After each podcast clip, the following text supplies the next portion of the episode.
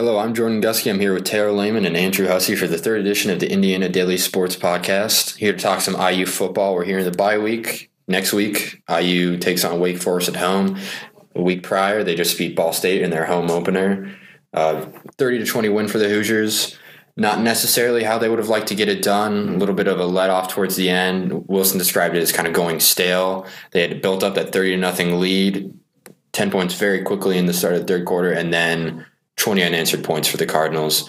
Of course, it was enough. Great defensive play in the first half, uh, but some major storyline from that, something that we've got up, some updates on this past uh, few days ago, were the injuries to Dan Feeney and Simmie Cobbs, and also Camion Patrick. Simmie Cobbs likely out for an extended period of time, maybe even the season, with the ankle injury that he just had surgery on Tuesday. Wilson said that went well. He also said that he hasn't heard anything negatively about Dan Feeney and his concussion that he suffered early in the Ball State game.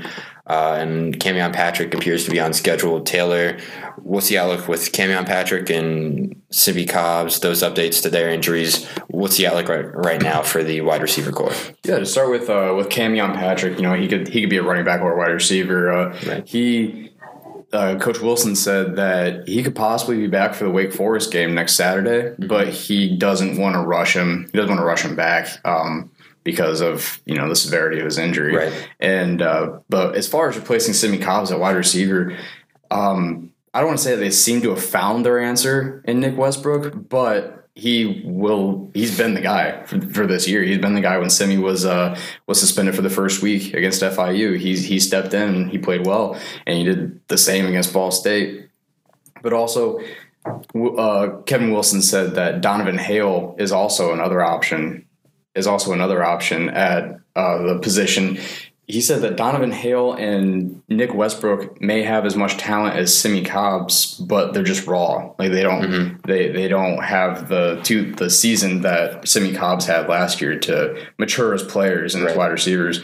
And but Rich, Richard Lagow said that he trusts Nick Westbrook a lot. He trusts his intelligence, his his uh, his frame, his speed. He trusts all that with Nick Westbrook, which is really important for a quarterback wide receiver duo. Mm-hmm. And what I think is a huge contributor to Nick Westbrook's performance Saturday mm-hmm. against Ball State. Mm-hmm. Um, but you know there are other guys too. There's Ricky Jones who hasn't really he has he hasn't really produced a whole lot this season. Right. I, I would expect him to really show up here pretty soon. But um, Luke Timian, um, he had a big catch last year in the bowl game, and right. he had a he had a touchdown catch uh, against Ball State too. Yep. Um, just some young guys at wide receiver. Right. But Ricky Jones, I would definitely I'm I'm really expecting him to show up pretty soon. Mm-hmm. But we'll see. We'll see how it all pans out. And uh, and if Camion Patrick can come back for the Wake Forest game, he could possibly be an option at wide receiver. Right. Or with Devine Redding playing so well at running back, it wouldn't surprise me. Mm-hmm. And Mike Majette playing well behind him. Um, it, it, wouldn't surprise me at all if Camion played some slot or even some outside receiver. Mm-hmm. But he, Kevin Wilson said he's the best athlete on the team, so I, I guess we'll see. Yeah, yeah. Nick Westbrook right now leads IU with nine receptions and 203 yards. Mitchell Paige, great game last week. His season now stands at eight catches and 105 yards. Mm-hmm. You mentioned Luke Timian, one of three players uh, with at least one touchdown reception so far this year for the Hoosiers. Uh, and Andrew, looking at the offensive line, you know, losing a preseason All American and an All American from last year is never something a team wants to have to do. And they might not have to, depending on whether or not his protocol goes well and Feeney's back against Wake Forest. But let's say he's not. Let's say he's not there.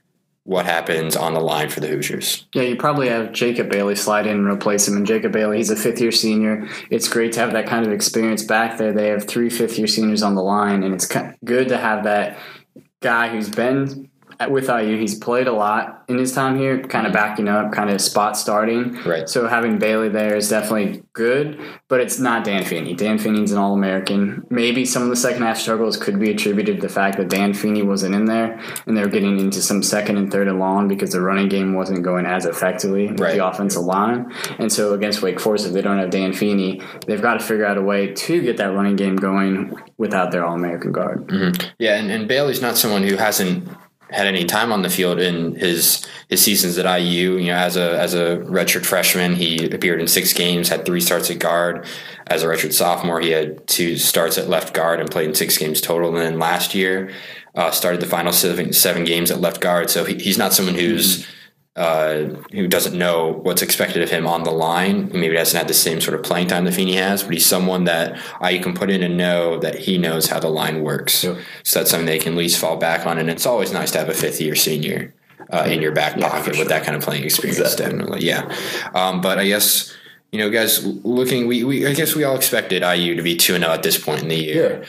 Beating uh, Ball State and beating FIU were things that they should do as a team who's looking to reach another bowl game, and they did. But looking at these games, there were some things that didn't go well. I guess overall, looking at some of these position groups, and I guess Taylor, we'll start with the quarterback and running backs. Who are some people that you think really excelled, and maybe where are some areas that need some improvement? Um, I definitely think that Lagow has been more than what we expected him to be. You know, he hasn't thrown an interception yet in the first two games. which- Right. I mean, Ball State and FIU aren't exactly high class defenses, but I mean, it's it's still his first games at the D one level, and and it's it's pretty impressive what he's done, um, what he's done there, and I think he has he has uh, how many touchdowns? He has four touchdowns. He had four touchdowns. He has four touchdowns, and um, including that 48 yard pass down deep downfield to Nick Westbrook. The, the fans were waiting for that to happen. Yeah, definitely. When that happened in Memorial Stadium, it just exploded. Right. But um, but you know he, he's really he's he's gone 35 for 54. Like, he's only had 19 incompletions in two games. That's That's pretty that's good. pretty good. But um, as far as the, the running back position goes,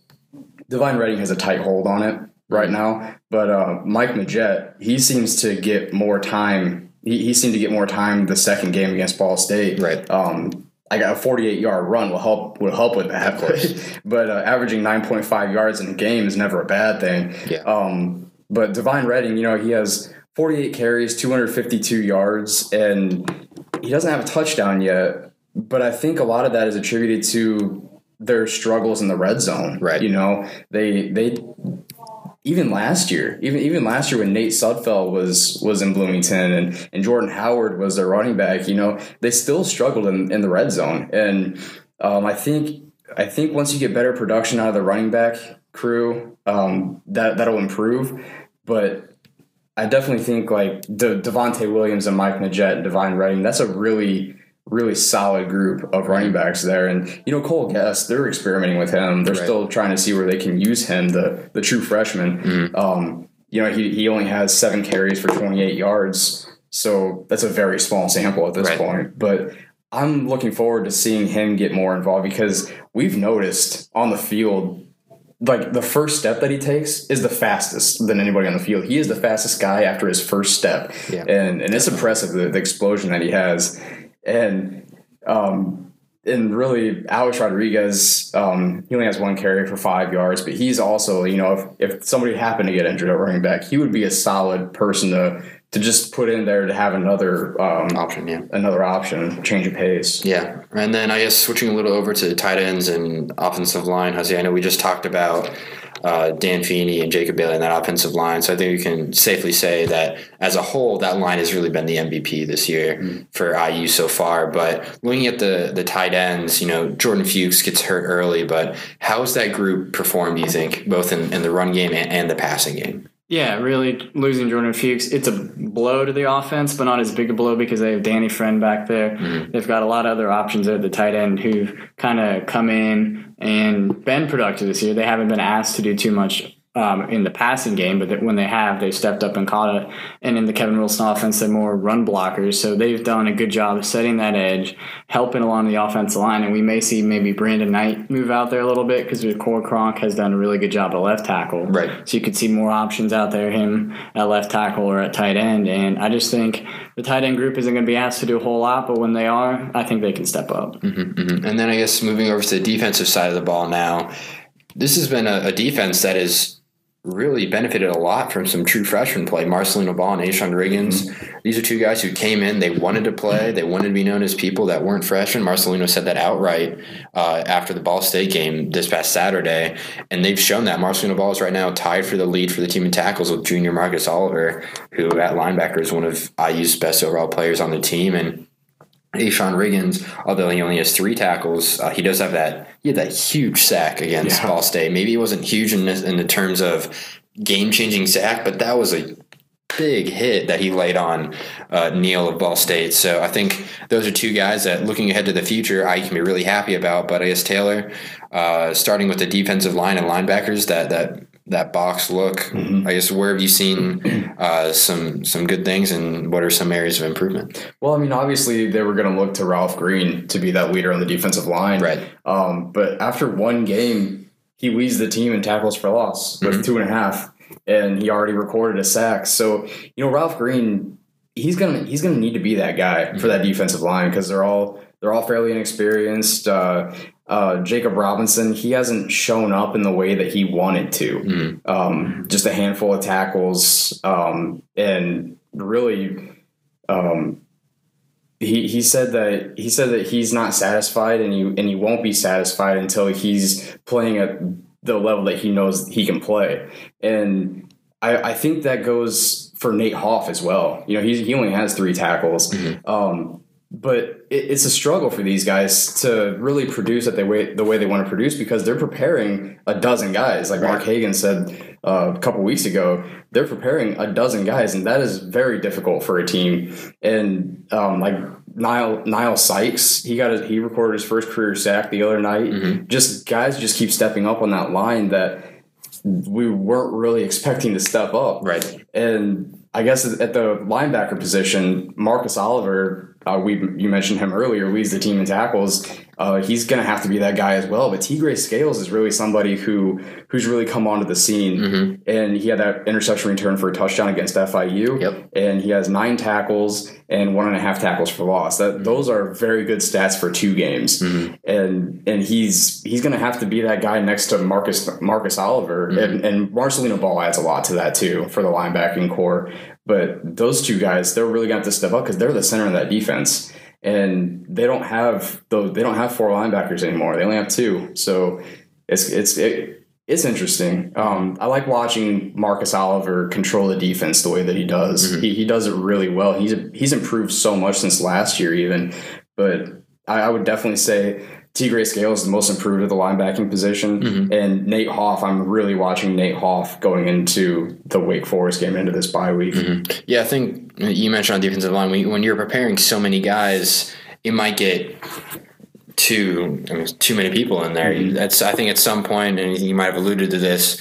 Wilson, and even though he wants to have maybe eight to ten guys ready, you might want to have to shrink that down in terms of playing time in practice, so that the guys who are going to be out there down in and down out know that those are the guys and that people aren't maybe confused now there might be more control of that in the locker room than we're aware of but that might be something looking forward if you're throwing in too many people they might not be getting enough of those first team reps to be first team ready when they take on a team like Michigan State, Ohio State, and Michigan later in the year. And as you mentioned, I definitely agree. You know, Tegray Scales has done really well his first two years in Bloomington. Mm-hmm. Uh, now this is into his third. He's even improved on his on his sophomore campaign, but you know, you I think we mentioned this talking earlier how Scales doesn't necessarily play as well as we had been looking for him to his sophomore year, but this year, that interception for a touchdown, one and a half tackles for loss, nine total tackles and a forced fumble, he's he's definitely playing at the level IU needed to if they were going to go from three linebacker or four linebackers down to two. And I guess looking at the secondary, Hussey, you've written a lot about the the Husky position. Marcelino Ball, we mentioned earlier, has been playing really well. What do you like from the secondary so far, and are there any areas of improvement that you've seen? Yeah, they've definitely been a dependable unit so far. They've gotten beat on a few plays deep, but it hasn't been as many in recent years. They're kind of keeping things in front of them. We saw that in the Ball State game. They didn't give up a bunch of yards, but they kind of kept it in front of them, which is exactly what they need to do. And from Ball, he, you talked about it earlier, but he won Big Ten Freshman of the Week, which mm-hmm. is he's just come in here. And I remember Tom Allen saying he's he's wired differently. He's got a different edge about him, and he's definitely playing really well at the Husky. I mean, that's a tough position to play, especially as a true freshman. But he doesn't look like he's thinking out there. He's just out there going, making the plays, getting a fumble, getting an interception. He's just out there making plays. And I think Wilson's talked about he makes mistakes, but he's able to bounce back really quick. And I think that's what's really good about the secondary right now. They might make that get burned deep, but they're able to come back on the next play and keep it in front of them, which is exactly what they have to do moving forward. Mm-hmm. And you know, moving forward, Wake Forest next week is a game that they should win at home, but you know, got to caution a little bit. Wake Forest did beat Duke this past weekend and upset at Duke, so that was a big win for the Demon Deacons. It's a team that really took IU to the end last year in a game somewhat like this past week at Ball, against Ball State for the Hoosiers, where the Hoosiers had a sizable lead and then maybe let that up a little bit towards the end, and against Wake Forest that nearly had a touchdown on a Hail Mary pass that landed on the ground after a contested play uh, near the end zone. So uh, it, will be a big game for the Hoosiers to sweep their non-conference slate for the second week in a row. But uh, that's what we'll leave you with uh, right here. Unless you guys have anything else, I think that's all we got. Uh, yeah. Uh, once again, I'm Jordan Guskey here with Taylor Lehman and, and Andrew Hussey. Next week, catch IU versus Wake Forest. Thanks.